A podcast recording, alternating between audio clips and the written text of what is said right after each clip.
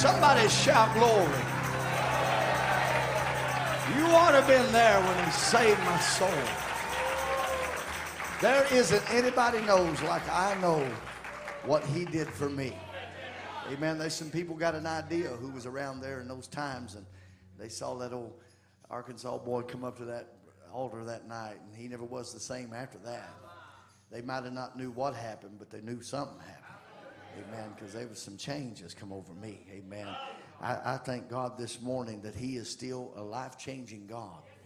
He's one that can take whatever situation you're in and change it and, and put it back, amen, and give you the grace that you need to get through it, amen.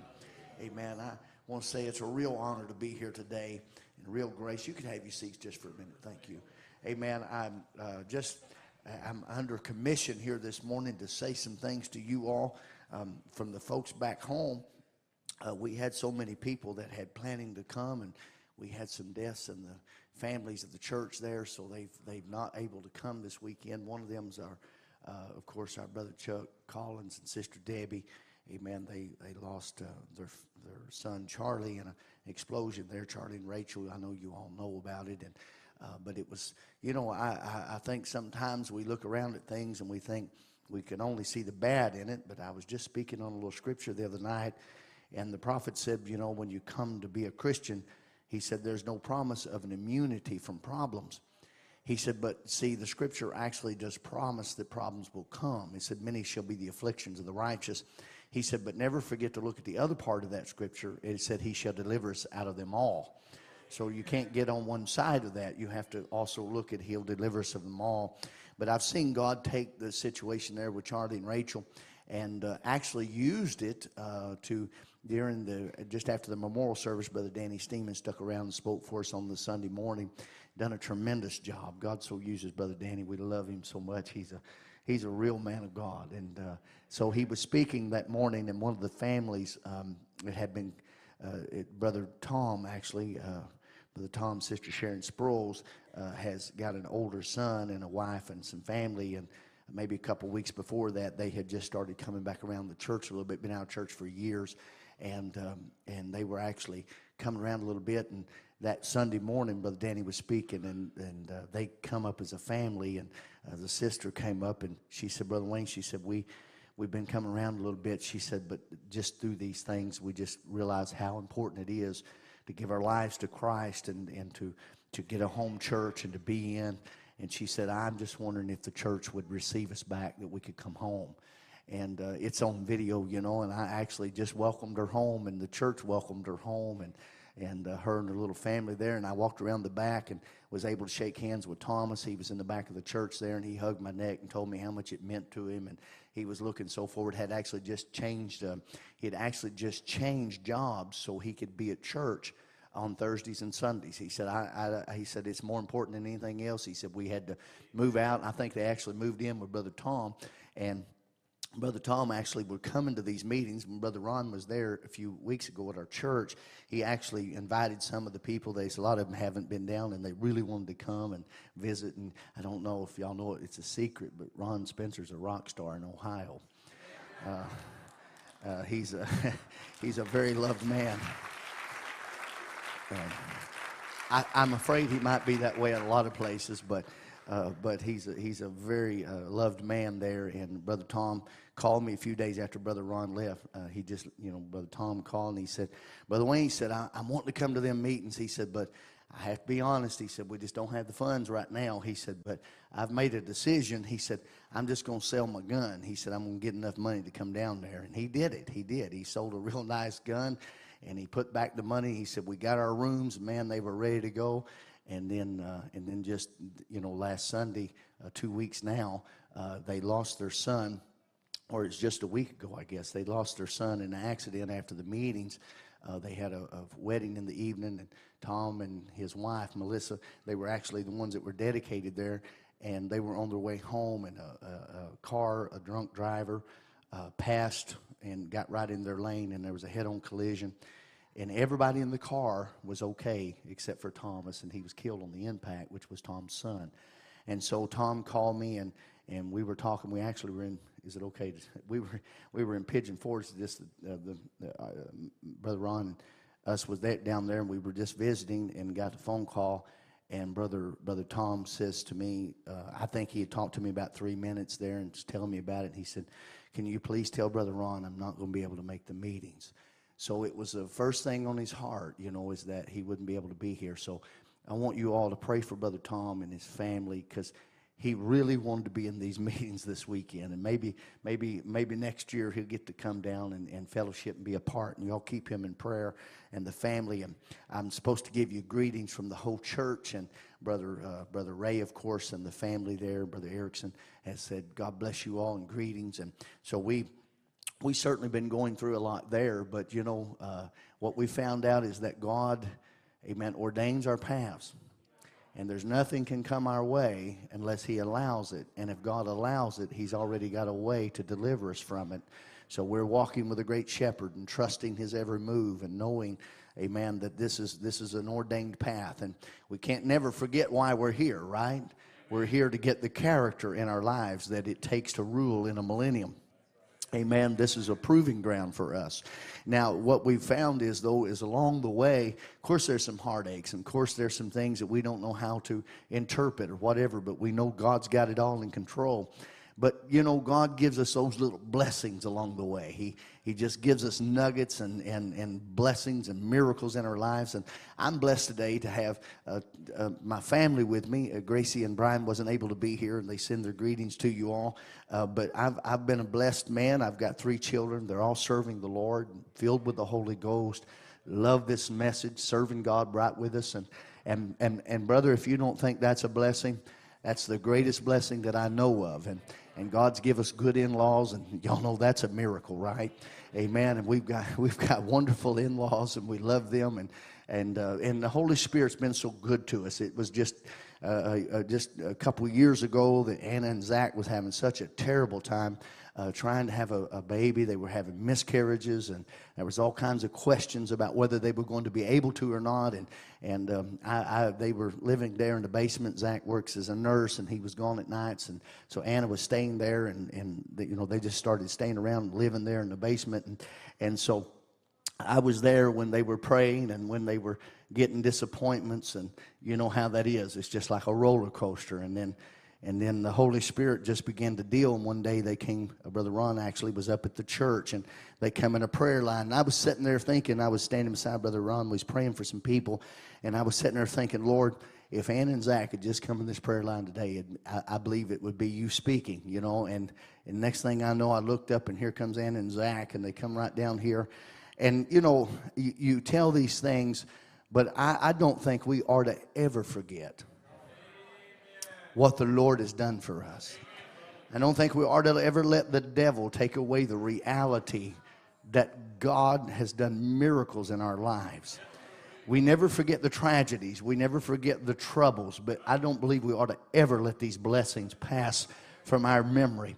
And you know, I, I, was standing right there when Brother Ron looked over at Sister Anna and Zach. And when he looked at Anna and he said, You're going to have that child.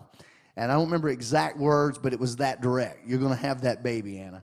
And it wasn't, but it wasn't, but a while later, of course, then, uh, of course, there's no baby coming. And you know how the devil, when God ain't speaking, the devil gets to whispering, you know. And uh, we were actually out at Brother Wendell Martin's working on a, a, a, um, a parking lot. And I was listening to a tape. The Spirit of the Lord just sat right there in the grader with me. And he spoke to my heart, You're going to have that grandchild.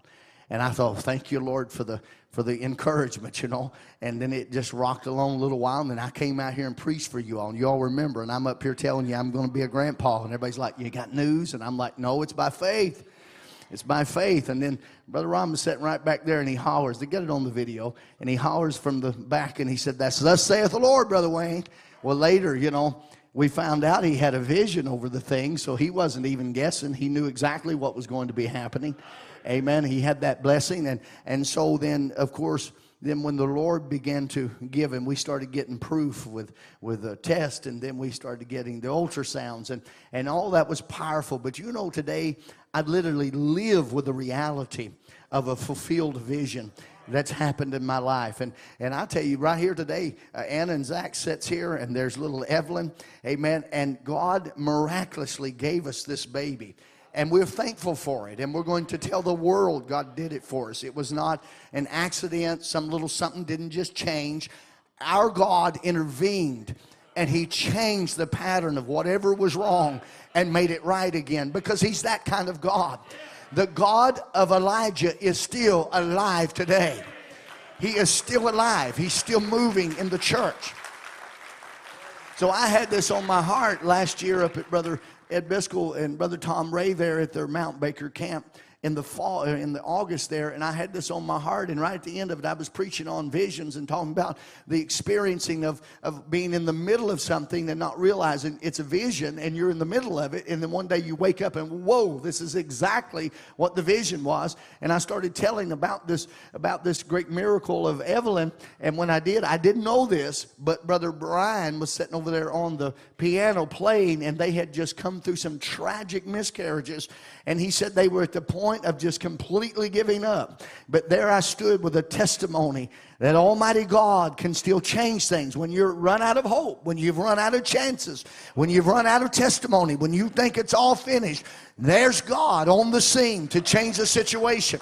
And when Brother Ron was there in Jubilee meetings there, amen, he got up and made a testimony and put the picture of his little baby up there. Listen, friends, God's still alive.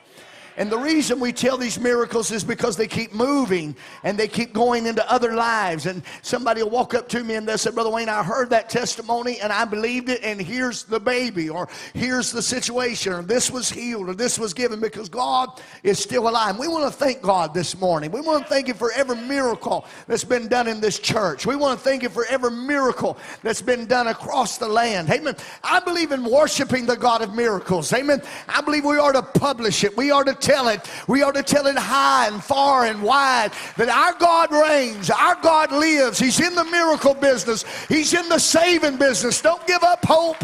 If you've got loved ones and they're still breathing, don't give up hope. If you know somebody and it looks like they're outside of the grace of God, don't give up on them. The God that I serve is a God of first chances, second chances, third chances. He don't quit till he gets what he's after. He's a mighty God this morning. We, we owe him all the praise and the honor. He is God and there is no other. My, what a wonderful God this morning. What a wonderful God. While you're standing, let's just put our hands in the air and let's just welcome him in prayer this morning in the word. Almighty God, you are our God. You are the Jehovah of miracles. Lord, you have put men around us that have encouraged us to tell of the supernatural events, Lord, that happens in our lives. Father, how often there has been so many things that have went untold or unsaid. But Lord, we want to give you the glory. We want to give you the honor. And we'll not despise the small things that you do in our lives. We'll give you honor and praise for them, Father. Now, Lord, while we pray this morning, across this congregation, there must be needs, oh God. And I just pray that in this human weakness and these tabernacles of humiliation, that you show us a grace this morning and you honor us with your divine presence, Lord.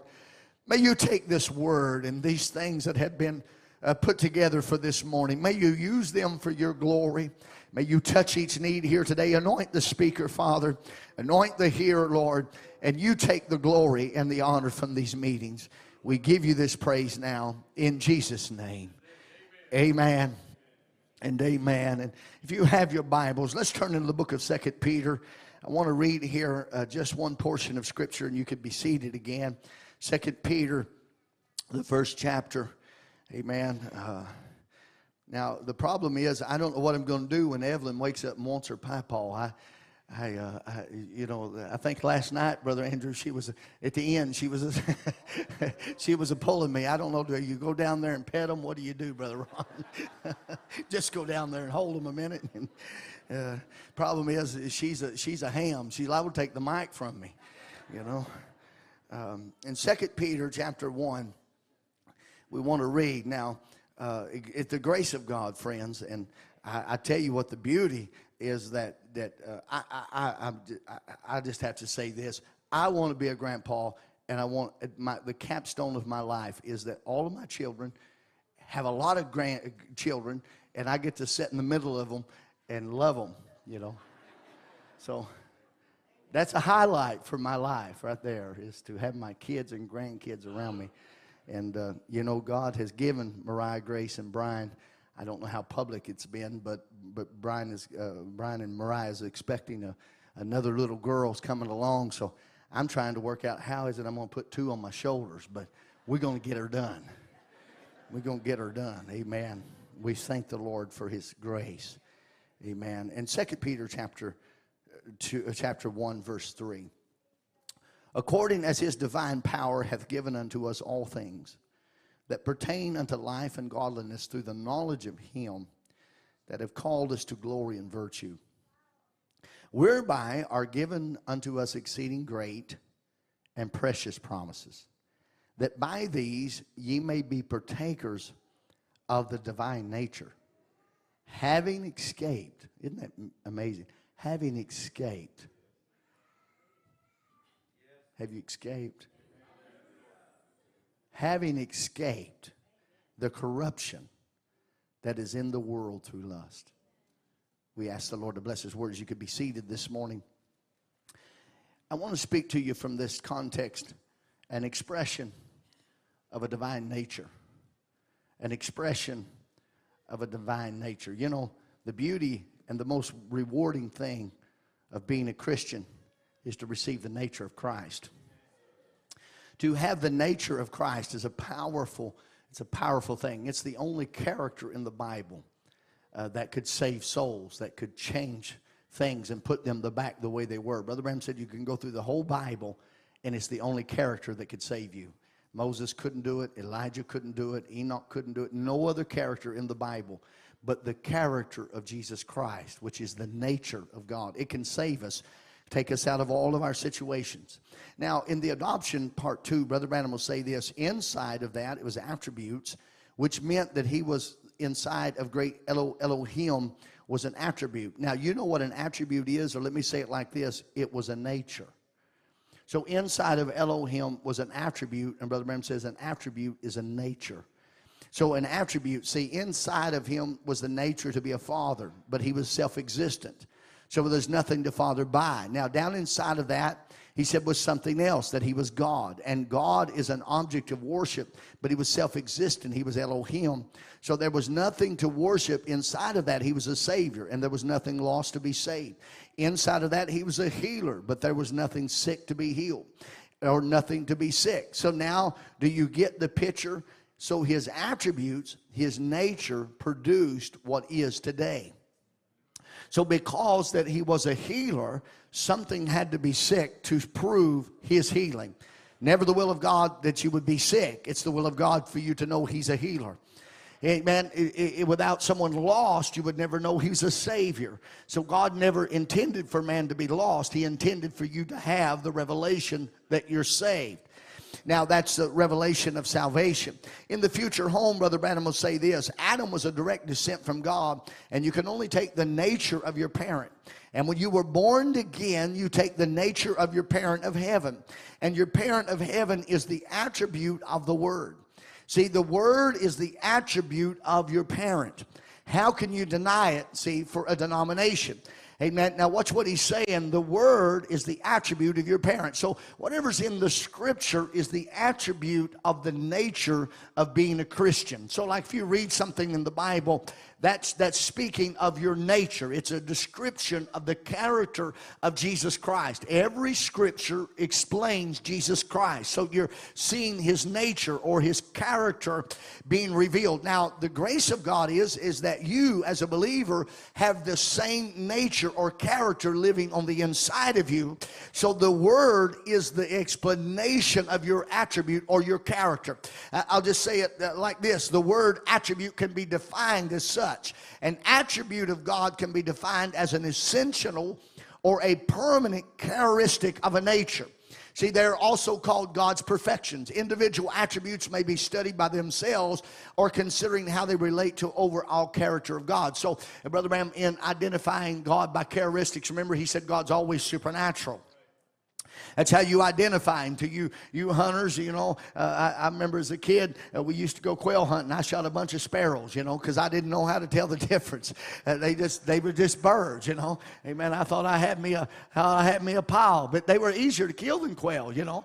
Amen. But, but it, it's just a bird, unless you know the difference, you know. But the difference is the character. It's the, it's the way that they fly. It's a certain characteristic about them that you can tell the difference.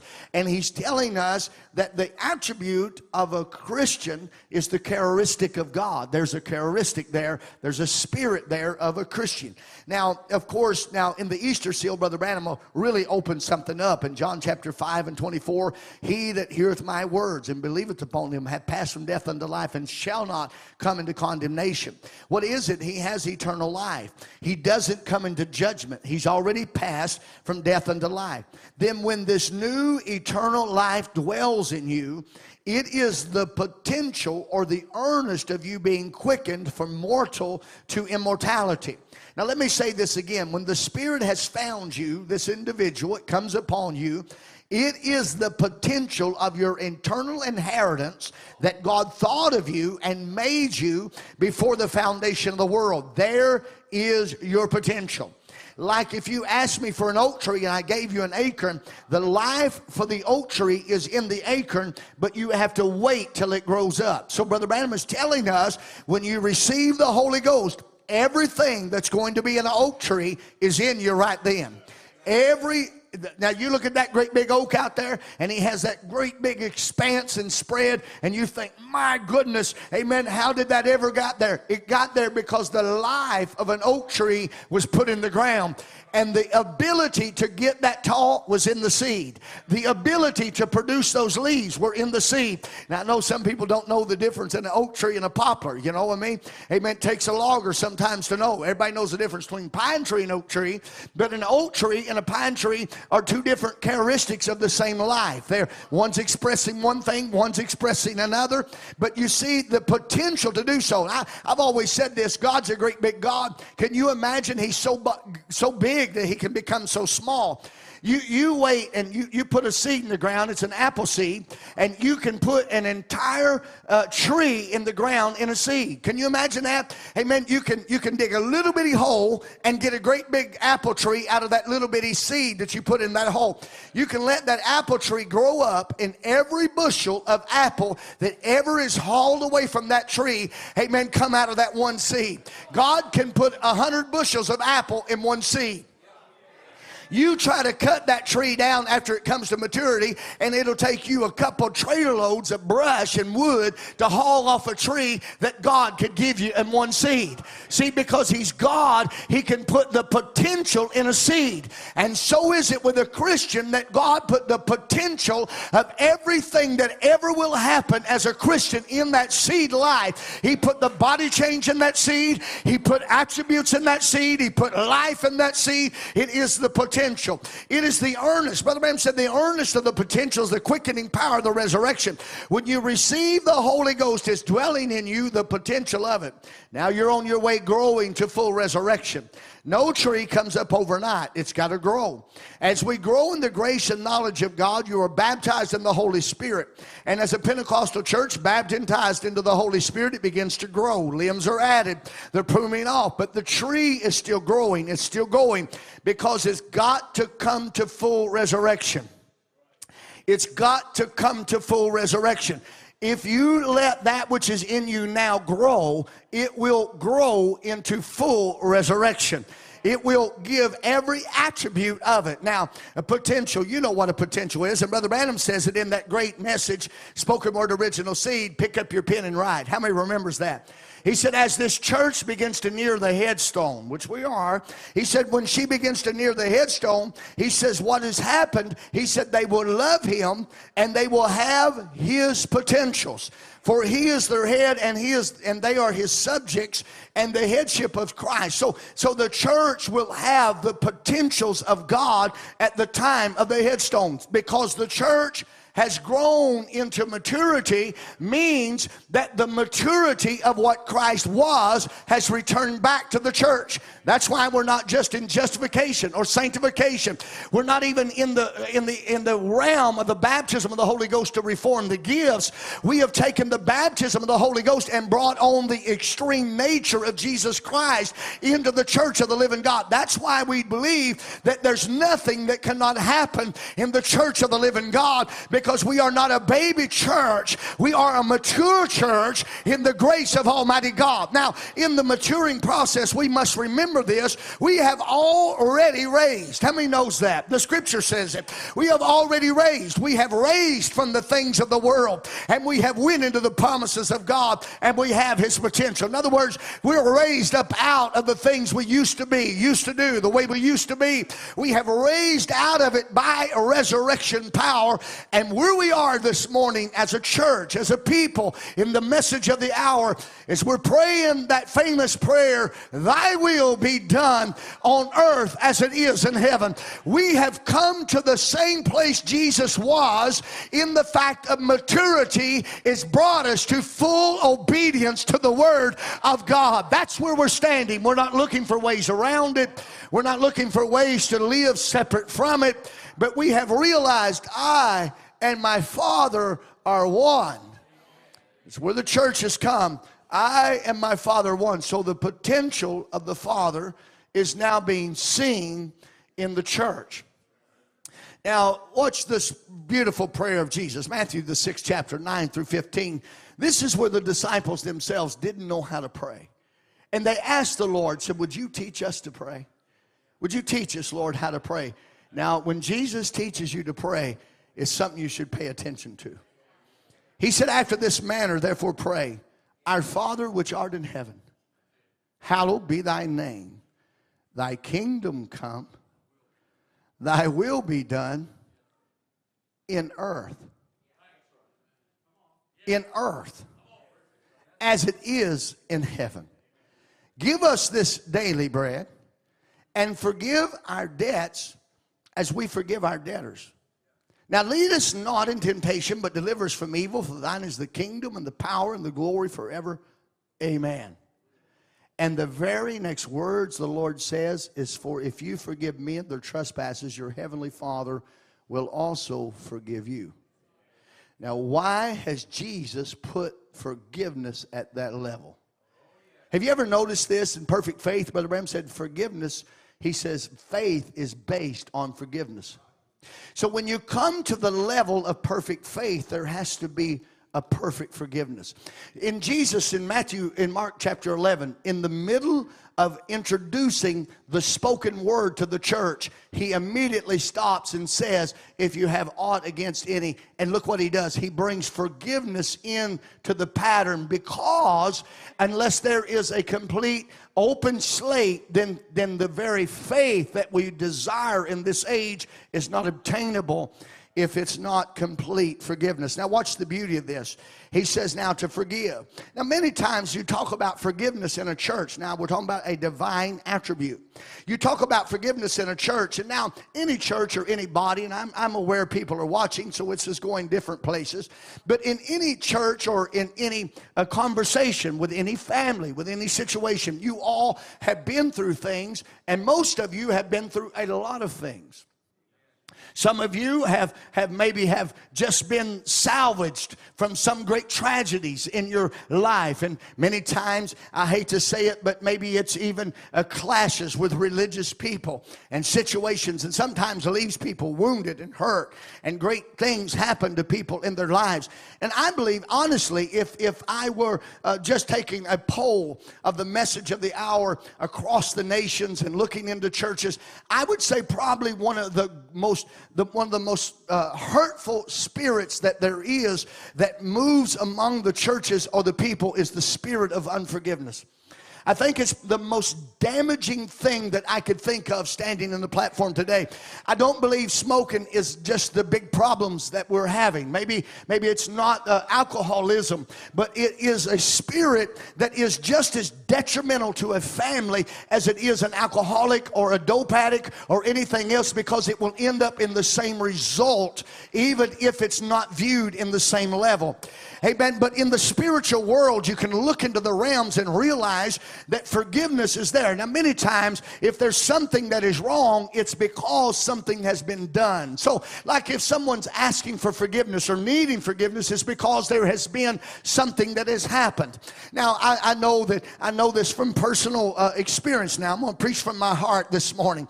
Amen. But there is sometimes uh, things that happen. Let's just let's just give a, a definition of forgiveness. Forgiveness is a conscious or deliberate decision to release feelings of resentment or vengeance toward a person or a group that has harmed you. Regardless of whether they actually deserve forgiveness, forgiveness does not mean forgetting, nor does it mean condoning an offense. Now, many people can't forgive because they think forgiveness is condoning. Let's just say that there's someone mistreats a child. I think probably the worst thing that I could think of as a preacher is someone who abuses a child. I think it's the worst offense could be done to any person in the world is the abuse of a child. But if a child, someone's abused a child and they come to you and they ask for forgiveness for what they done, they want to correct their life. As a Christian, we are duty bound to offer forgiveness to all men. So we forgive, but that does not condone what has been done. It's only forgiveness so as, amen, that whatever they face as a punishment, that's up to them. But what I will not allow is I will not allow someone else's transgression to tie up my spiritual life where I can't sing or shout or preach or have a free spirit and love people. Listen, I, I want to put it out there very clearly. Amen. That forgiveness is not for the person you forgive, forgiveness is for the individual giving the forgiveness. Do you realize that when you forgive someone, you you have just released yourself from whatever they have done, said, how they've acted, or whatever else has took place. You are free, whether they ever become free or not. You are free because forgiveness is the thing God gives you to let you walk away from situations that are unfixable, situations that could never help you, but you could walk away from them. Amen. Now, let me just say this I will never allow someone else to control my spiritual spiritual life. I will not let somebody say enough bad things about me for me to walk away from Jesus Christ. I will not let enough preachers criticize me to make me walk away from the platform. So the only thing I can do to keep from being a bitter, critical person is to say, I forgive you, whether they've asked for it, whether they deserve it, whatever happens. The thing is, I will not allow it to destroy me because it's destroying them. I cannot, I cannot control what people say about me. I cannot control what people think about me, but I can control how I feel about other people. And I say I have no enemy. I say I love every man. I forgive every man. I forgive every trespass because I am a son of the living God. And an attribute of God is to forgive mankind. That's what the attribute of God is. I'm talking about real Christianity. I'm talking about mature Christians. You've got to learn how to shake off what the devil is trying to stick on to you. You've got to learn how to shake it off and walk on and say, God, I don't know what's happening or what's taking place, but Father, I will not stay in this place the enemy has tried to bring me. Now, unforgiveness can we talk about it a minute this morning? Now, what I'm talking about is the attribute of divine nature. Don't, don't lose our subject. Unforgiveness breeds things. So when someone says, I can't forgive, what you have done is you're creating an atmosphere and you're inviting other things. Now, Now, I got to say things simple because I'm a simple man. But I'm a hillbilly. I come from Arkansas originally before I, Lord transplanted me into Ohio. And We love, we love the people in Ohio. They tell me, somebody said here a while back, how's it feel being a Yankee? I said, I'm not a Yankee now. I'm just transplanted. I got a stronghold in the north. We laugh about it, of course. Now, but down in Arkansas, when I was a kid growing up, we didn't have an air conditioner. I know probably all y'all know how that feels. And, but now down in Arkansas, it gets hot. It, we had one, a little older, we had one in the, in the front room but at night, of course, all we had is that old attic fan. How many y'all grew up with attic fan? That old attic fan. Now it was a, the real problem is three bedrooms, so we had to measure. you had to measure the windows make sure nobody had their window up more than yours. Because, you know, I always thought my granddad had eyes in the back of his head because he'd be back in his bedroom. I'd stay night with him, me and the cousins sneak out, you know. He always knew. He'd holler from his bedroom, Where you boys going? How did he know? It's because the attic fan was running, and when you open the door, it cut the air off in his bedroom. Took me years to figure that out. So you always wanted everybody to have their, you know, the wind is the same. But but it was hot and you had to cover up with the sheets the most you could stand. And a lot of times you couldn't stand the sheet because in old summer nights they were not just hot, but it's muggy. I mean, how many y'all ever been in Arkansas on a July night or August? It's muggy. I mean, it can be 80, 90% humidity. It's like being in the Amazon, man. I mean, just muggy. So you, you don't have air conditioner, so you can't cover up. Now, what has happened is all night, because you kids, you're running in and out the door. I always thought the only thing my dad could say was shut that door. I thought for sure that's all he knew. Shut the door. But, but as kids, we didn't really understand the repercussions of the open door until you laid down at night. When you're running back and forth through the door, you don't think a thing about it. But dad knows night's coming. And when nighttime comes, you go in there and try to lay down. Listen, if you don't think that one person can make a difference, spend the night with a mosquito. He is a tormentor. I promise you, he is a fallen nature. Keep you up all night, and you ain't got no air conditioner, so you can't cover up. Now, what I'm saying is, whatever reason we was going in and out that door, the mosquitoes didn't care the reason. They just come through the door. The devil don't care why that you open a door. He just wants the door open. But the problem is, whatever reason you open the door, other things come in through that door. So sometimes you see things start in human, they come right into Christian lives, and you think, how did that get in those lives? How'd that get there? Through a door called unforgiveness because someone hurt someone's feelings. Somebody said something to somebody. Some situation happened. Now, yeah, y'all know I'm telling you the truth. Amen. And when that door is opened, amen, all of a sudden these other things come in. So you never open the door for those things, but those things got in anyhow. So what you have to do is God gave us a way to keep that door off. Now, Ephesians chapter 4, uh, Paul tells us this. He tells us in the fourth chapter, the 30th verse, grieve not the Holy Spirit of God, whereby you are sealed unto the day of redemption. Let all bitterness and wrath and anger and clamor and evil speaking be put away from you with all malice. Be you kind to one another, tenderhearted, forgiving one another, even as God for Christ's sake hath forgiven you. Now look what he says, grieve not the Holy Spirit. Do you know there are people, now this this this verse here can have kind of a double meaning. Amen. And and, and the exact meaning of it means that that eh, that a man filled with the Holy Ghost can still grieve God. Now, Brother Branham explains this in a message, Lamb and Dove, and he talks about grieving the dove away.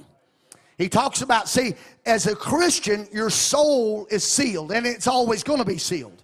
You're not going to gain or lose Christianity. What happens is your spirit is affected by the things you do. So, Brother Branham says if you grieve that spirit by some action or something, he said the dove will go out and fly on a limb. Y'all remember that? He said that dove will go out and fly on a limb. What you've done is you've grieved that spirit away from you, and then that's when you get sticky and nasty and mean, and you do all kinds of things you never would have did. It's because you've grieved that spirit away from your life. And Brother Branham said, now there's a way to get it back. He said, you just repent, and that spirit will fly right back on your life and bring back that gentle, sweet spirit right on the inside of you. Now, listen, we are not, we are not wolves, we are sheep.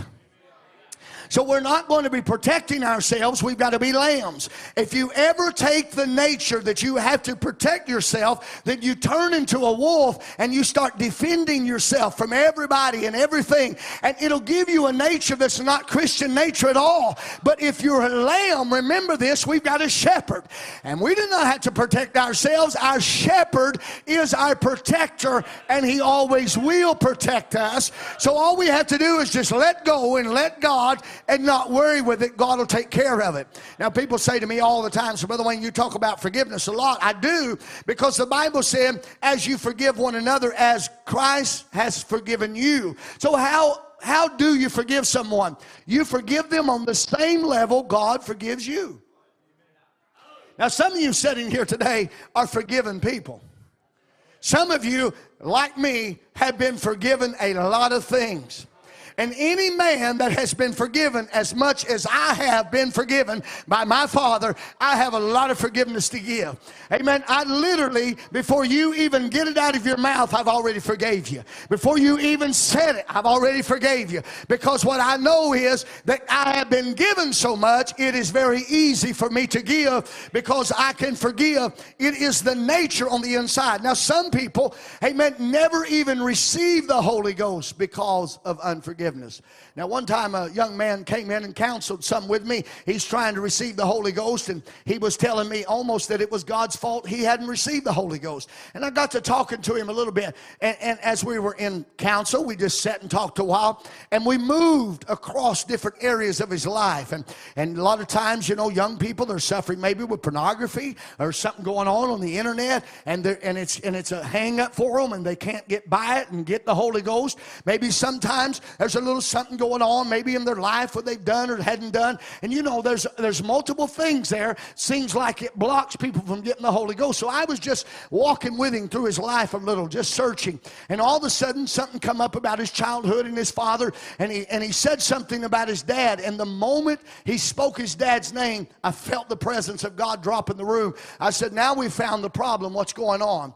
And he began to talk to me a little bit and he told me how he'd been mistreated as a young man and the bitterness that was in his heart. And i said brother i said i'll tell you this. Hey man it's not a woman keeping you from getting the holy ghost. It's not any habit of your life. It's the bitterness that you're harboring in your heart against your father that's keeping you from going into the presence of god because god can't fill a heart that's full of bitterness. You've got to get that out of your life. He said brother wayne how do i do it? I said said, You go to that mean old daddy of yours and you buy him a gift that you that you think that he would really like and let it cost you a little something. And you go to him and give it to him and tell him you love him and you thank him for every meal he ever gave you, for every payment he ever made, for every day he ever went to work. I said, forget about the trouble. The man raised you, he fed you, he housed you, he got you to where you are. Amen. And, and, and when I said that, he said, I can't do it. I can't do it. Now, now he if he gets this, it's all right. Amen. I, I'd like him to hear it anyhow. Amen. And right now, today, he's in a world of sin and messed up his life because he could not do a simple thing of letting it go out of his life. Now, listen, I know we look at a lot of problems, amen, but don't you overlook that bitterness that settles in lives and hearts. There's many young people trying to get the Holy Ghost and they can't get above the bitterness that the old devil has put in them against being being mistreated or how they were treated in a certain place or what they did. Amen. Forget it anyhow. It's not worth your life. It's not worth your home. It's not worth everything in your life. Let go of the thing and let God fill you with the Holy Ghost, and God can change everything that happens around. Now, now you say, preacher, I'm gonna need some Bible. I love the Bible, don't you? It's the potential of the church. He said, looking diligently, lest any man would follow the grace of God, let, lest any root of bitterness springing up would trouble you or have He says, thereby many defiled. Thereby many defiled. Now, watch this.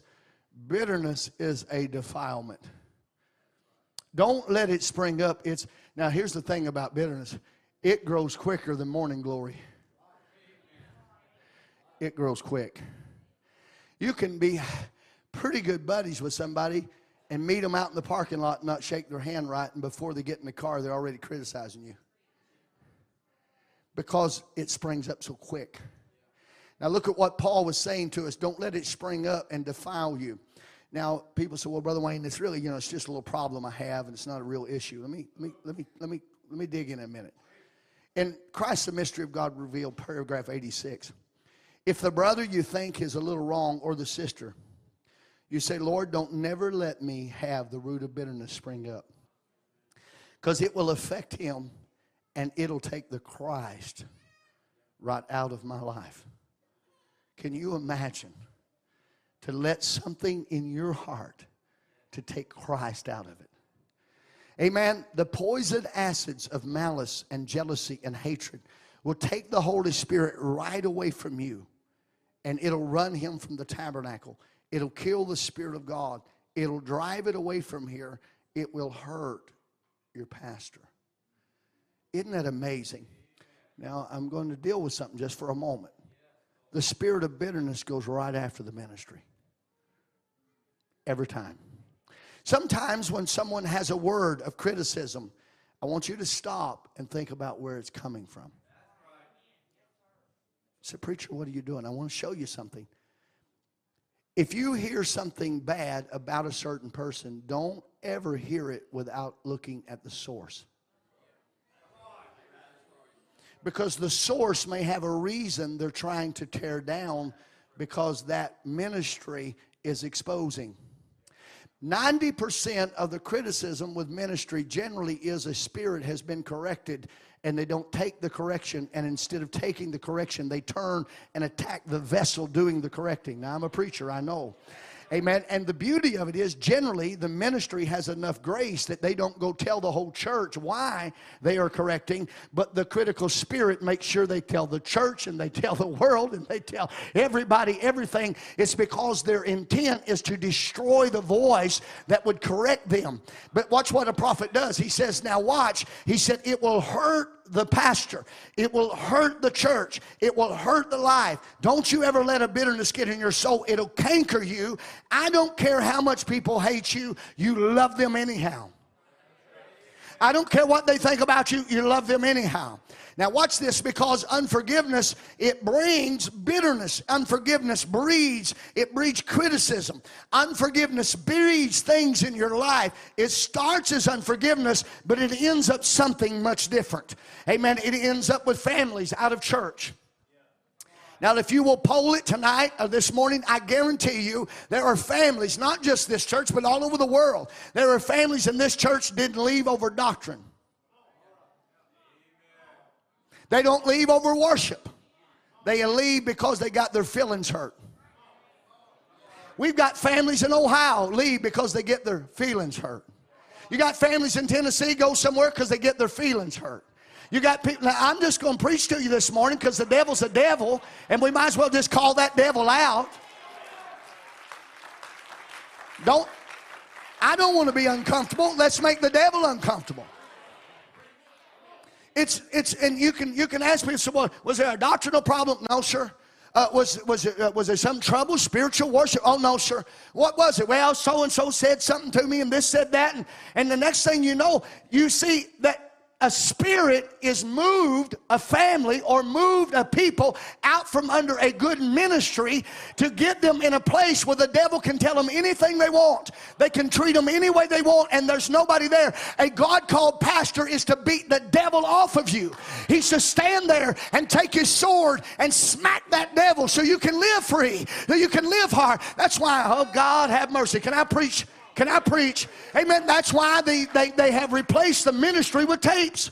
Because no tape ever offends anybody. They can shut it off because a tape don't look in your eyes and discern what's going on with you. A tape don't take a text and walk down and say, if you don't get that devil off of you, you're go, you ain't going to get right now. Amen. Because the tape is played to a congregation, but a preacher is a man of God that sees a spirit moving in a church or moving on a life, and he said, I'm not going to let that devil take that family.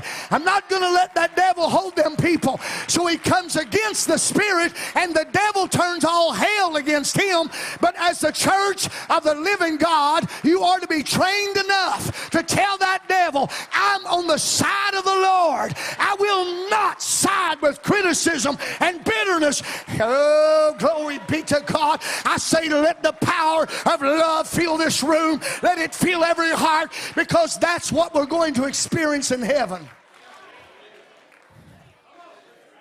Now, I know, I know some people, seems like to me that they just got your button, you know. Uh, I'm glad the Bible's here. I'm glad the potential's here. You know, it's like uh, you look at a car, a Corvette, you say it can go from zero to 60 in 0.2 seconds, whatever it is, I don't know. But it's the potential of it, right? Can it go and stop and go and stop? Electric cars got a potential of so far. So you know that before you get it, what the potential of it is, right?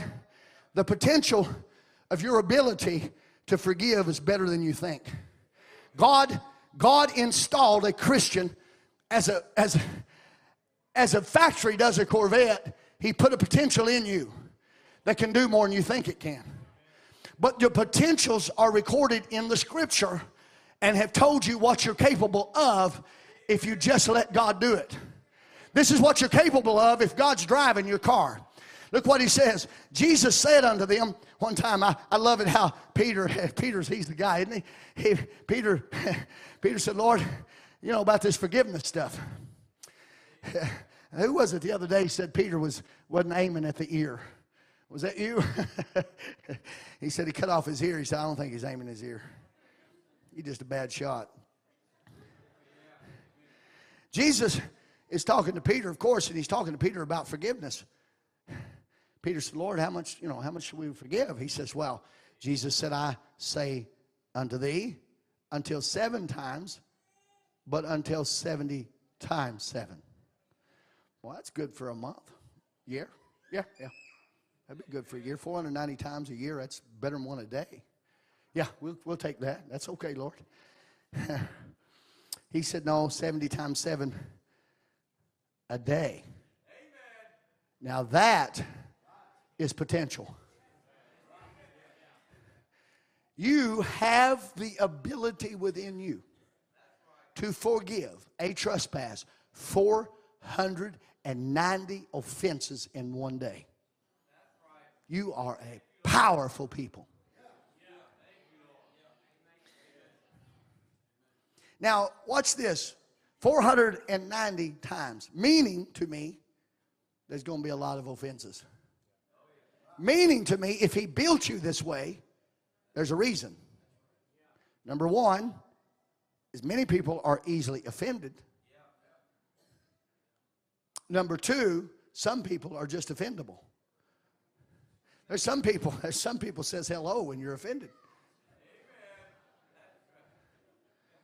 I'm not really, a, I'm not easily offended personally. I'm really not. You got to let me know you're offended. I'm an old dumb hillbilly. You got to point it out to me. Otherwise, I just think, well, I don't know what they meant by that, and I just keep going. You know? It comes in handy sometime, you know. I'm not really that offendable. I'm really not. But if you do offend me, I'll forgive you. Now, it means then that there's going to be a lot of offenses. You could be offended up to 490 times in one day living in this earth. Now, if you're a member of a church, probably the chances go up.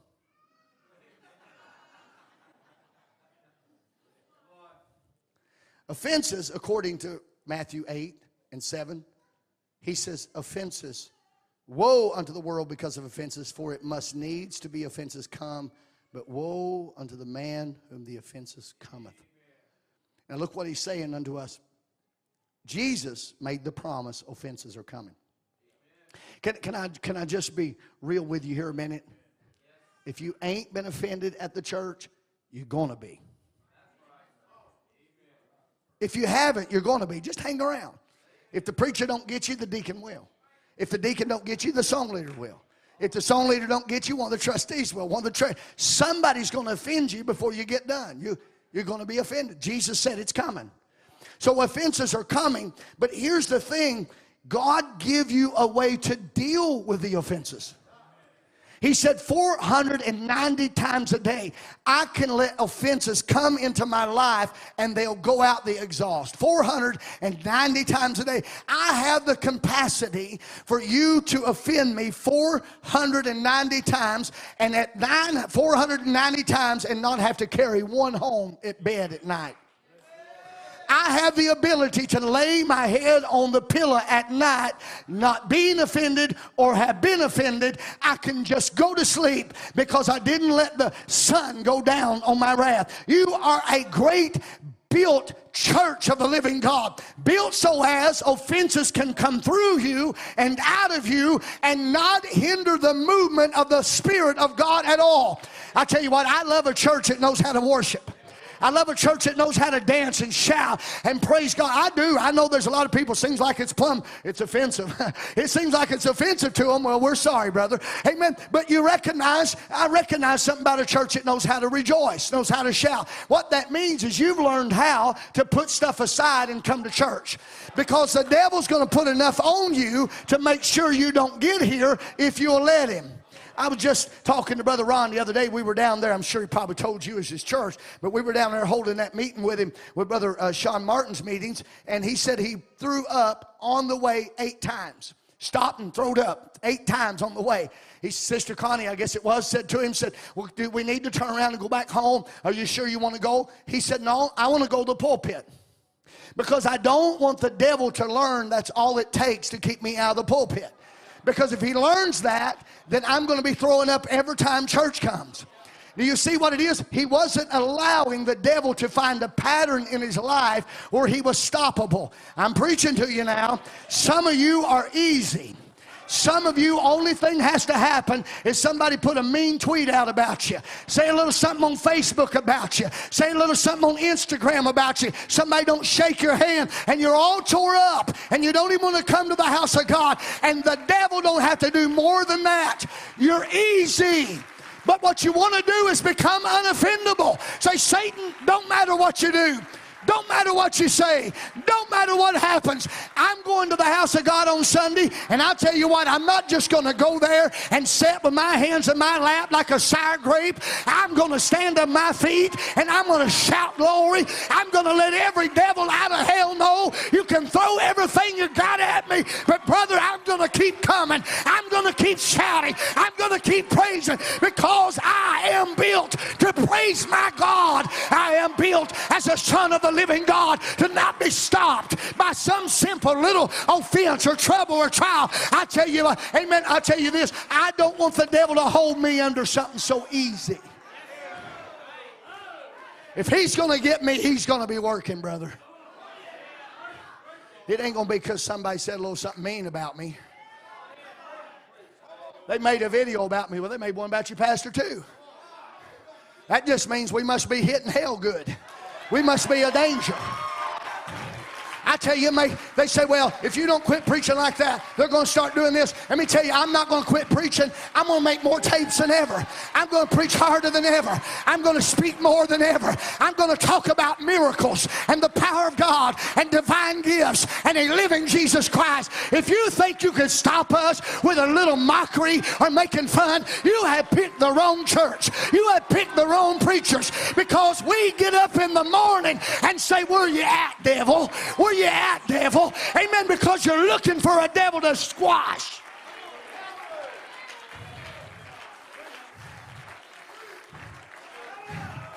Now, I wish we were divine all the time. But the beauty of it is God built you not just divine, He built you human. So He built you to coexist with humanity and divinity at the same time. There's a real powerful sermon. You should look into it sometime on glowfish. It's a powerful it's a powerful thought. I don't have time to preach it this morning, but but what it is is that if you want something to act a certain way and it's beyond its nature, you have to give it another nature. glowfish particularly, they wanted in India to be able to identify poison water without test. So they decided they would build a fish that when a fish was in water, you could look down at the water. If that fish is glowing, the water is undrinkable. Now, that glowfish, problem is there's no fish glow, right? So, but they had to, it has to be a fish. You can't use it if it's not a fish. So they had to find a fish that has the ability to exhibit a dual nature. So they go out in the ocean and find a jellyfish. He's in the deeps, and jellyfish glow. They have a luminous. So they took the luminous from the jellyfish and they inserted it in a, in a little fish. Problem is finding one that could do it. Do you know what they did? They found a simple little fish in India, the simplest of all the fish, but it was the only fish that could exhibit dual nature. So the scientists took it in a little room he took it in a little room and, and in secrecy, he injected in the inner being of that a, a light. And then, of course, then he comes out to exhibit the light. He puts it in a, in a tank and he shuts all the lights off. And then they add a little poison to the tank. Now, the little fish in might be thinking, why they shut the lights off? But it's the scientist wanting to exhibit his intelligence that has been transferred into this simple little fish. He's wanting everybody to see his great mind was able to exhibit dual nature in something. And so has God desired for you as a human to exhibit a divine nature. So he didn't make you a God in that he left you in humanity, but he put his own nature in you now, he couldn't just put it on your skin because first time you took a shower, he'd go. He couldn't just put it in your spirit because there's five gates to get to it. So he had to put it in the soul so that the soul would be in a place that it could exhibit from the soul realm, the inner inside of inside. And so what he did is he gave you that nature. Now, by changing that nature, he gave you the ability to escape. Now, I want to just say this something to you. As a human, you're, a, you're, uh, uh, you're, you're easy. Okay, as a human. Because Satan has been studying the human nature for 6,000 years. Uh, Zach sitting over there, me and him used to coon trap. My nephews, we, we took a boat and put in Spring River and we'd float and set and all this. Well, one day, one day me and Zach was over there and he's setting a trap and I said, son, that won't work. And he said, Dad, I think it will. I said, no, son, that won't work. He said, I think it will. I said, what's your trap? I kind of a little arrogantly, you know. What's your trap? Leave it empty if you want to, you know. So I walked off and got in the boat, come back next morning, big old coon in that trap. I was like, well, I guess I got a little learn. My granddad trapped coon, and he taught me how to trap a raccoon sitting on his couch. He was getting older, and he'd tell me, he'd say, son, the thing about a raccoon that makes him trappable is that he keeps habits. And a creature of habit makes him trappable. He said, because you can track him. He said, so what you do is you learn his patterns and his habits, and you use his own pattern to get him. He said, what you do is you got to learn, you got to learn, and, and this is his saying, he said, you got to learn him to find where he's got his foot stuck out. Now, what that means is, now think about this, young people. You've got to make a, a raccoon, his foot's this big. You've got to make him put his foot in that spot. And how many, how many acres of ground is in this state? He could put his foot anywhere in this whole state. But you're predicting he'll put it in a spot that big around. He could turn and go anywhere he wanted to. He could do anything he wants. But if you're a trapper, you learn the nature of that animal and you can follow that and say, right here, I'll catch him right here.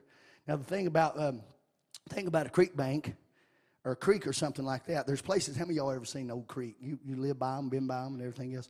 Do you ever notice that there's little sandbars in a creek, like a little sandbar like this, and then and then all of a sudden there's a bluff bank. You ever seen that? And you look down a creek bank, and the whole thing's a bluff, and there's a big nice tree sitting on the side. Now what a what a raccoon will do is when he comes to a sandbar, he'll walk high and low like this. So you can set a trap there, it'll be empty from now on. Because he'll walk this way and he'll walk that way. You come up to another spot and gravel bar, and he'll walk this way and he'll walk that way. But when that bank turns up, it turns flat like this, and the water's running next to it. Well, a coon by nature, he'll only walk about elbow deep in that water. So if you look down next to that bank, you'll see the tracks from last night or the night before.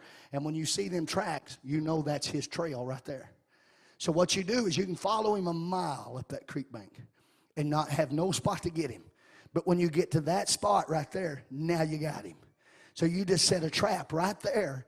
And you don't have to set a trap down there. You don't have to set a trap up there. That one trap's going to get him, and it's a sure-fired place because he's going to put his foot in it right there. Where he's going to get him. Which teaches us that the devil can pattern your life. The devil now, what he'll do is he'll trail you. He'll watch you daily. And being a trapper, he don't even want you to know that he has a trap laid.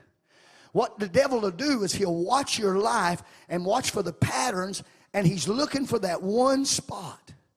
He's just looking for that place where you got your foot stuck out or where you're, you're off of guard, that little weak spot. He's looking for that one little place. And the thing about the devil is he don't care if he gets you when you're 20 or you're 30 or you're 40. Sometimes he'll follow a sister till she hits menopause and he'll know I'll get her in menopause. Sometimes he'll watch me and he'll say, when they get to the change of life, he's going to want, I'm going to get him right there. And he knows exactly by human nature, he don't have to get you. He don't have to get you at your, at your time. You'll think he's going to do this or he's going to do it. He's just waiting to find that spot in your life because you're a human being. He's waiting for that moment in your life where you stick your foot in that trap. Now, I'm a trapper. And we, me and Zach, we trapped that old Spring River a bunch of times. And, and what we really wanted to catch was an otter because the paid the most. You know, they, they was the most paying. We, I hope y'all don't shoot me. I hope no Pete is here this morning. y'all okay with me?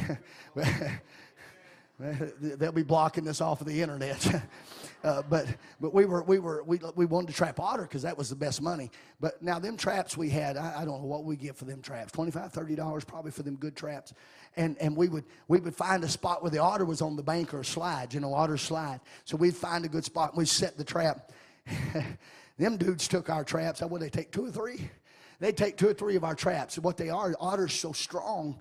If you set your trap, they'll jump off in the water and they'll spin. They'll just spin like this. And when they spin, they'll break the wire off of the trap that's, that's got it tied down. They just take your trap and go with them.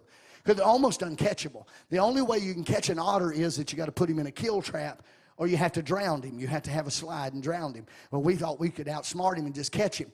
So the point I'm saying to you is that we don't want to just catch something, you want to keep something.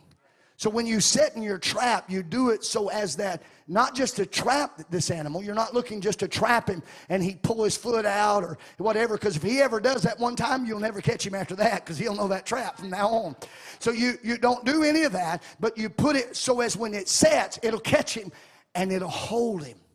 Do you see what the devil's trying to do? He don't want to just catch you, he wants to hold you. He wants to hold you. I, I, I, I can, can I, can I preach a minute? I've seen men that left their families. Now, get this. I, I talked to a brother one time. He was a brother. He left his family and went with another woman and started living with that woman. And, and while he was living with her, I went to him and talked to him. And I said, brother, you got to go home. You got babies at home. You got you. They need their daddy. And I started talking to him. He said, but brother, he said, what about this lady? What? He said, I've got her out here in this mess, and I'm responsible for it and all that. And I laughed. I said, look at that devil, what he's doing to you. You have left your responsibility, and that now the devil's making you feel responsible for this. Brother, you're not responsible for this. You're responsible for your wife and children. And listen, let me tell you this the devil will make you feel like you're responsible for something that don't even belong to you. You got to get tied up in some mess that don't even have nothing to do with you. Amen. Get your get your priorities in line and know that God's called you to be a father and a husband. Amen. And get yourself in your oh God. Now, now you, you see, the devil don't want to just catch you, brother. He wants to keep you. He wants to get you in a place he can keep you. And you find out this, amen, Brother Branham tells us the nature. He said that old coon, he didn't trap him with his foot out. The way Brother Ram trapped him is he put nails in a log. Y'all heard Brother Branham tell it. He put nails in a log and put a little shiny thing up there. And when the moon would flash, you'd see that shine back in there. And old Coon will reach his hand back in there, and he, he can get his hand in now. But when he gets a hold of it, he'll grip it and he can't pull his hand out and that that crazy coon will hold on to that and a hunter coming after him. He can see the hunter coming up the bank and he won't let go of it. Listen to me. The devil knows you're in the trap. He sees you there and he's coming after you. Don't hold on to it. Amen. Let go of the thing this morning. Let go of it. I don't care who did it who's right who's wrong. Don't make no difference. Let go of the thing and run for your life. Run to Jesus Christ and let the power of God take a hold of this situation in your life. Listen, I, I, I, I know people, people probably think I'm insane, but man, but unforgiveness is a prison to you.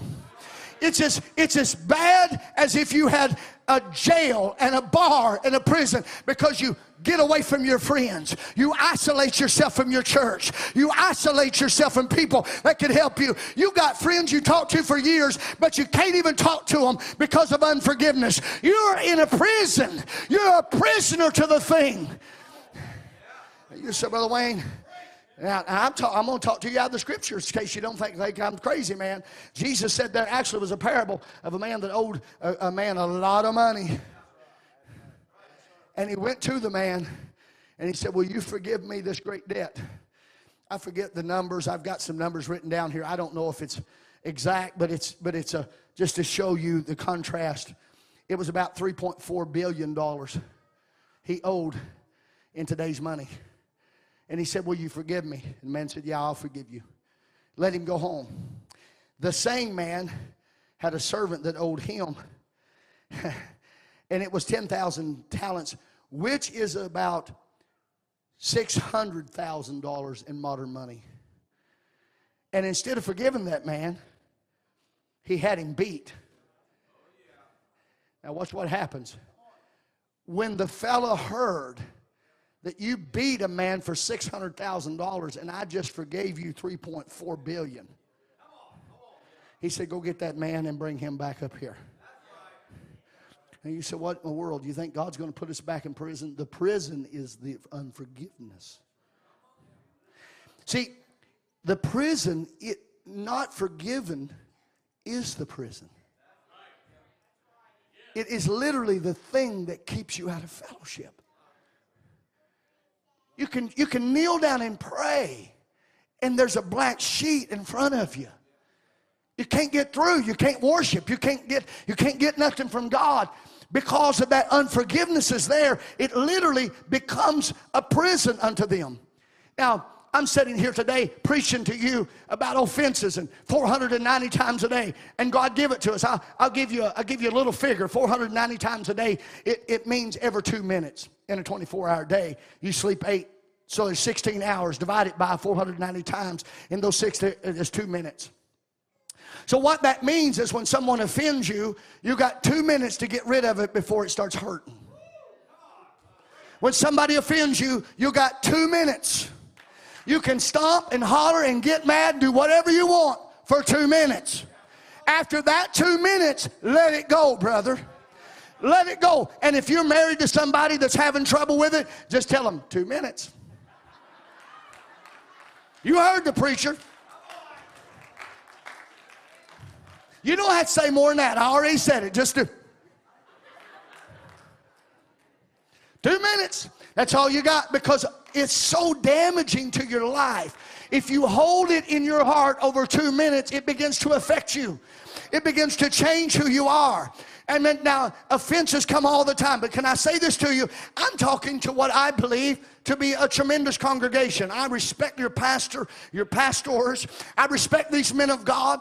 Amen. I respect your belief. I, I think this Full Gospel Light is a powerful church. It's making an impact internationally in the message of the hour. We love you. Think so highly of you. So people say, well, why would you preach a sermon like that to this kind of congregation? Do you know it was Jesus himself who spoke of John the Baptist whenever it was that John the Baptist got through in jail? Y'all remember it? Y'all remember what he got in jail for? He was preaching on marriage and divorce, and some people got mad at him. Amen. And they had the power to put him in jail. And they put him in jail. And John was over there in jail, and his eyes started dimming. And look at how far and how offended he got at Jesus. He said, Is this him, or do we need to get another one? Think of that. John got so offended at Jesus Christ. Now, you say, why did he get offended? Brother Branham said it's because it didn't work out the way John had it planned. He said John had introduced Jesus as a Messiah with a fan in his hand and he would thoroughly purge the floor. He was looking for Jesus to completely destroy that bunch of Pharisees and do away with all of them. And now he had let God had let John fall into the hands of these men for preaching the gospel. And Brother Branham said he was offended at Jesus Christ. Do you know what? You know what actually that Brother Branham says? He says that there's more people offended at Jesus than there is in the whole world. There's more people offended at Jesus tonight than they are at any of us. Amen. People are offended at him because things have not worked out the way they wanted them to. Sometimes we get situations, we say it's going to be like this and going to be like this. Amen. But the prayer said, Father, not my will, but thy will be done on earth as it is in heaven. Learn how to pray, not what we will, what God wills, that we don't become offended at the God that gave us grace and mercy in this age.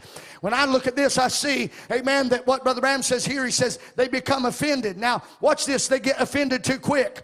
I love it when they go, when John, his disciples go to Jesus and says, He's asked, now listen to this, He's asked, Are you him or do we look for another? And Jesus never got angry.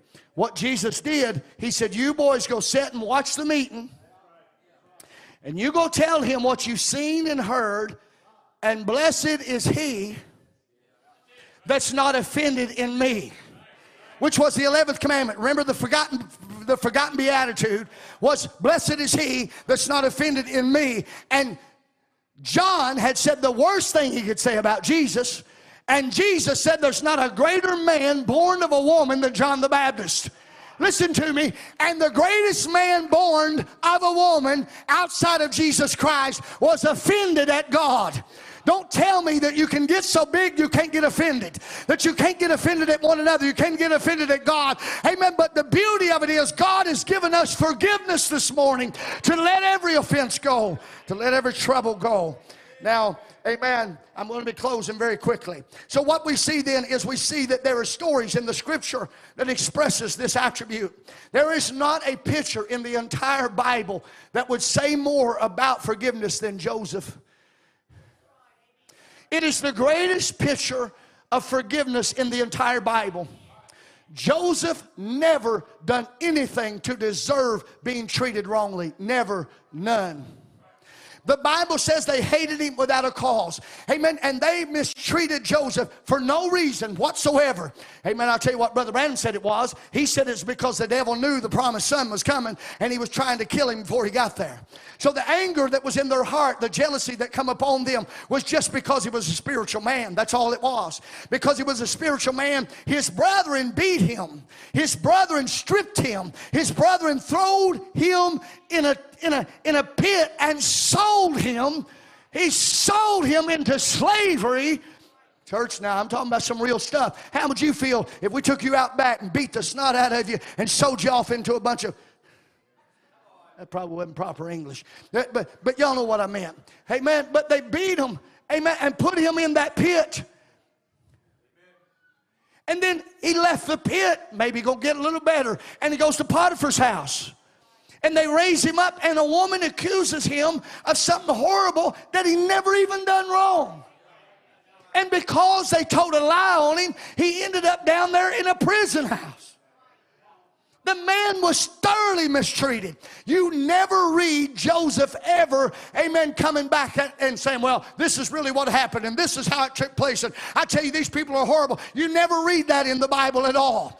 Amen. But because he was carrying a divine nature as a son of God, he was the very example of Jesus Christ. And he went through all of it and they couldn't put bitterness in him. And because he had no bitterness, they couldn't put any bitterness in him. And it's one of the most powerful stories I know of when they took him out of the prison and they elevated a gift because of the character it had. and they made him ruler in the land of Egypt. Can you imagine when Potiphar come riding by and seen him crowning Joseph? And he went home and he told his wife, honey, I hope you wasn't lying. Because that fellow that we put in jail has just become the second ruler in all of Egypt. Once he got in position of power, he could have done whatever he wanted. He could have sought vengeance on Potiphar's wife. He could have took his brethren and had them sawed asunder and thrown into the pits, into the gators. He could have done whatever. He was in power. But the reason he was in power is because of the character he had. And if the right man is in power, character will show forgiveness every time. If you see the power of Jesus Christ in a man's life, forgiveness is one of the attributes. Look what he did. He never, he never sought vengeance because he was an example of Jesus Christ. Brother Wayne, should I forgive someone who hasn't asked? I don't know of a better example of this than the Son of God. Now, he's just been beaten beyond recognition tied him to a pole and beat him till he can't walk. He hasn't done anything wrong. Never wronged no man. He's dragging his own cross. And the people that he's going through this for are screaming, Crucify him.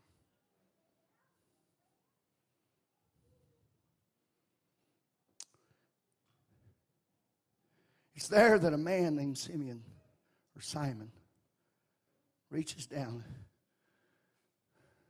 Brother, I'd like to have that opportunity, wouldn't you? He says, I know you got to do this, but let me help you carry it. He helped, he helped him carry that cross up that hill. They took our Lord by vision. A prophet gave us a, a great look right into it. Water the Rock 55. He said, I seen him going up the cobblestone. He said, I can hear the bump of the cross as it goes. He said, I'm watching his garment. He said, one spot, then another, then another. He said, then it began to join itself together until it become one blood soaked garment. While that blood was dripping and he was walking, they were screaming, Crucify him. They were hailing him as a rejected king. They were spitting, mocking, laughing. He hasn't done no wrong. He ain't done nothing. For what good work? What did he do? I don't know, crucify him. Something was driving them to get this man out of their midst. They took him up there on that cross and he hangs, he hangs there. He hangs next to murderers, to thieves. He's hanging there we do a good job as a Christian world of putting a little napkin over his privates and giving him a little dignity while he's on the cross. But I'm sorry to say there was none that day. He was stripped. My Lord hung naked before the crowd.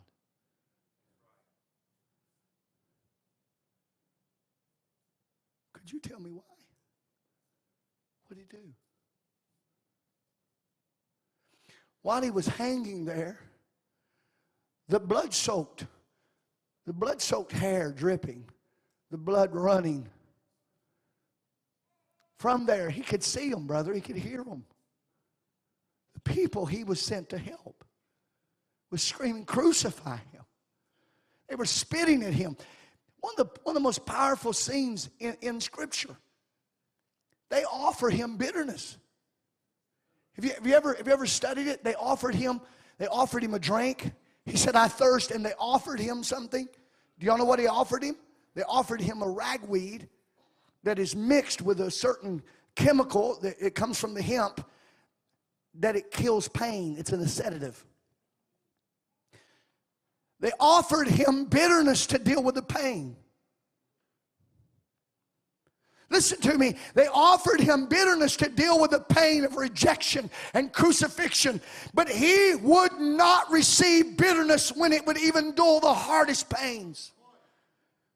Listen, there's going to be times in your life, pain's going to come. People's going to do mean things, going to say mean things, and Satan's going to offer you some bitterness. If you could just be mad at them. If you could just be wrong, if they could just be wrong and you could say mean things, you wouldn't hurt anymore. Amen. But if you just open up your arms, your type is Christ. And he opened his arms and said to them, Father, Forgive them. They don't know what they do. Look at this. He forgave them while they were scheming, crucify him, while they were spitting and mocking. And let me tell you, that potential is in you. That potential is in every person in this building that has received the Holy Ghost. You don't have to have somebody ask you. You've got something in you that can forgive the unforgivable. You can forgive when nobody's asked for it. You can give back when nobody has asked a thing because you are are a Christian. You are a son of God. You are a daughter of God. I don't know what the devil's trying to hold on you this morning, but I think we ought to kill every spirit of bitterness in this building. We ought to take every spirit of unforgiveness and hang them by their own noose this morning. We ought to turn right on that devil and say, I'll tell you what, you try to keep me from loving my brother, but I'm going to put my arm around him this morning. I'm going to tell him I love him. I'm going to tell my sister I love him. If I've done anything, forgive me, please. Amen. Make every right wrong. Make every situation situation come to the right place. You have the potential this morning. You do not have to carry that with you another day. He stretched his arms and he took the sphere. And as the blood from his side mixed with the blood from his back, it dropped onto the ground, and healing and forgiveness came at the same time. It's mixed. The bloodstream mixed healing and forgiveness. If you want some healing in your life, your spirit forgive. If you want to live like a new Christian, like you've never, like the first night you received the Holy Ghost, fill your heart with forgiveness. Fill your heart with love for one another. Let love be your theme. Let it fill your entire soul. There's nothing more powerful on this earth than divine love. It's exactly what we need this morning. I wonder somebody this morning might say, Brother Wayne, I want that to come by my seat today. I want that to come by my heart today. I want out of this trap. I want out of it before morning. I want out today. Won't you stand to your feet with us today?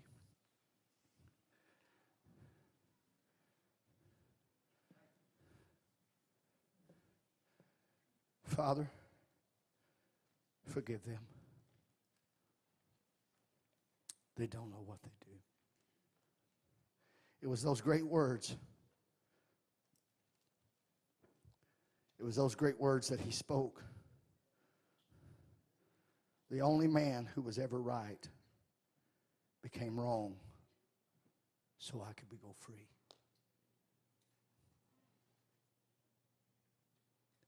the only man ever right. Not one of you is right this morning. So I'm in an argument with somebody. There's no right. There's no right. Jesus, Jesus was right. And he knew if he didn't forgive, you couldn't go in the rapture. Right?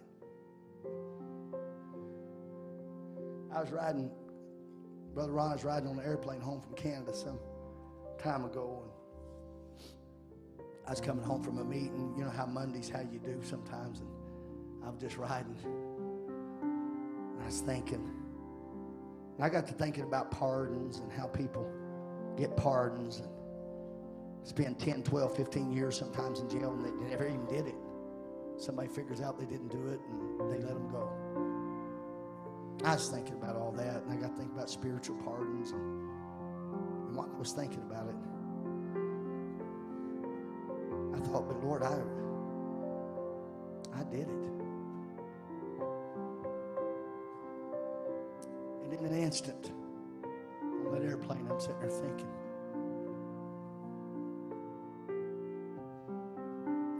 I know the scripture says you never done it, but Lord, I did.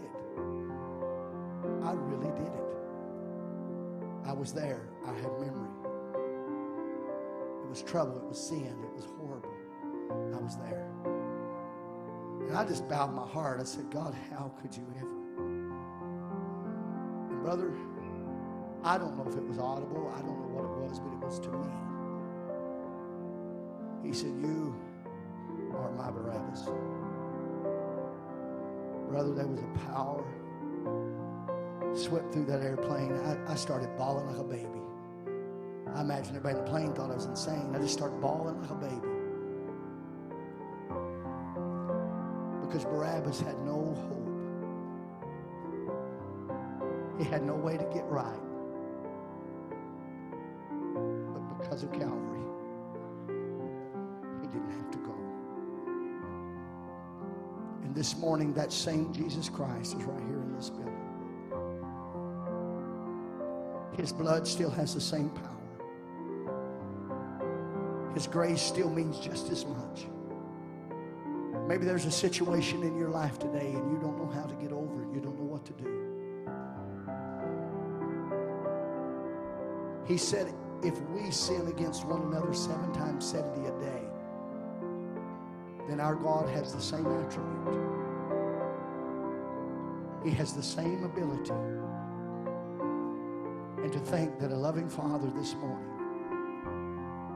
all you have to do is turn toward home. Say, Lord, I'm asking you, I'm asking you to return to my life. Maybe there's something you need to correct in your life this morning. Offense. Something you've been letting go in your heart for a while. And it's changing you. It's making you a person you never were. Maybe right here this morning you'll say, Brother, I want this to leave me. This is not me. I'm not a mean, angry person. I don't want to be this person. It's not me. As we bow our hearts this morning. Father, I've delivered my heart to your children this morning. Father, maybe someone here or someone watching, maybe it'd be a blessing to them somehow. Father, I pray, though, right now in this building, I believe there's hearts here. I believe there's needs here in this sanctuary. Maybe one don't know you just, they've never really gave their life, but I pray right here this morning Lord, they'd turn loose of whatever life they're living and they'd run to you. Father, maybe somebody trapped in a situation this morning that's got them, it's holding them in sin and they just don't know how to get out. I pray this morning they just let go and they run to you. Maybe the old enemy's trick somehow has tricked them and brought them into a place where they're, they're struggling to forgive. I pray, Father, the spirit of forgiveness would move in this building in such a powerful way. Lord, we would hear what Joseph said. We would hear what Jesus said. And it would become our words this morning. Now, Father, I commit this to you. In the name of Jesus Christ, I pray. Amen and amen. Amen. God bless you this morning, brother. Does he still feel the nails every time I fail? Can I hear the crowd cry crucify again?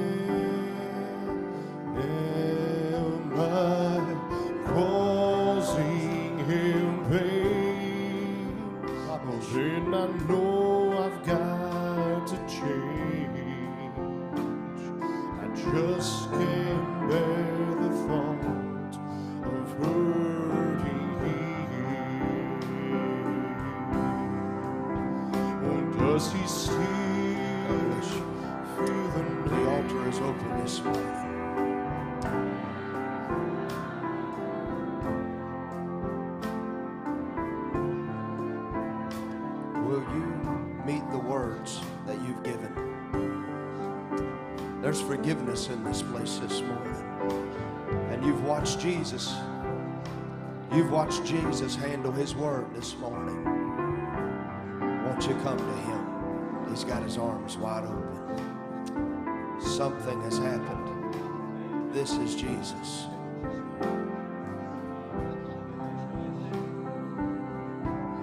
Oh, does he still?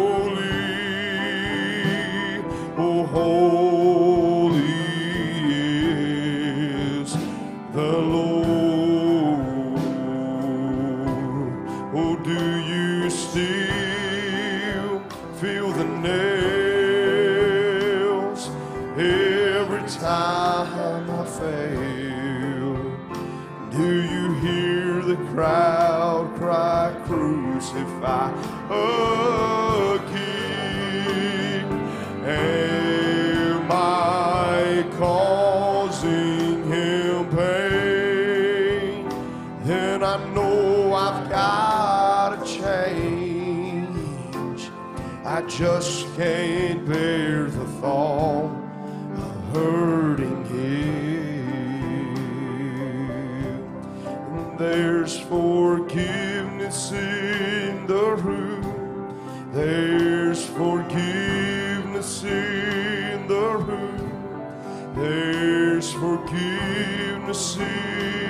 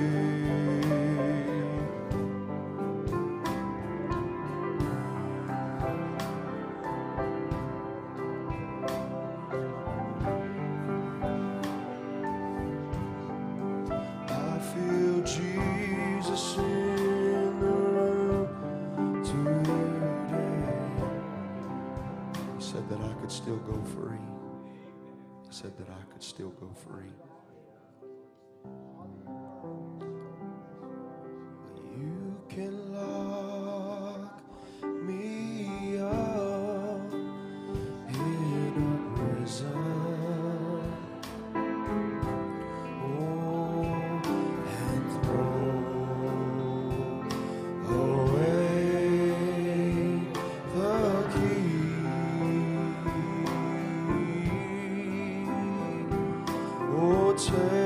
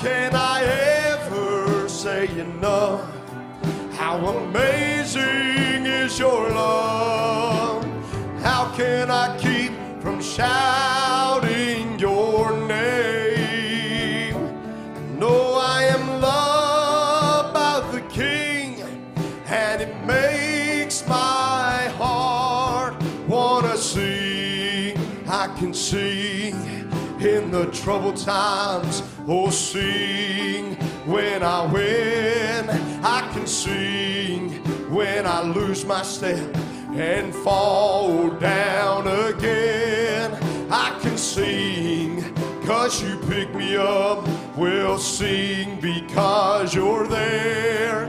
I can sing cause you hear me, Lord, when I call to you in prayer. I can sing with my last breath. We'll sing for I know that I'll sing with the angels and the saints around the throne. Well, how can I keep from singing your praise? How can I ever say enough? How amazing is your love? From shouting your name? I know I am loved by the King, and it makes my heart wanna sing. Hallelujah. Hallelujah. Hallelujah. I wonder from your spot that you're setting this morning, could you say, Hallelujah?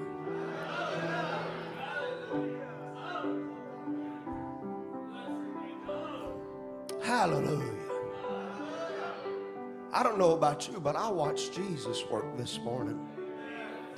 I watched Jesus take what we would say a Arkansas hillbilly. I watched Jesus work this morning. I watched Jesus go through the channels of your life. I watched Jesus go through the thoughts, go through your patterns, go through every one of your thoughts and every one of your ways.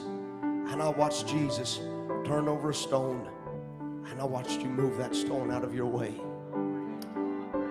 That's the power of our Christ. I believe he expressed himself here this morning in his attribute of forgiveness. Doesn't it feel wonderful just to have a load lifted off of your shoulder?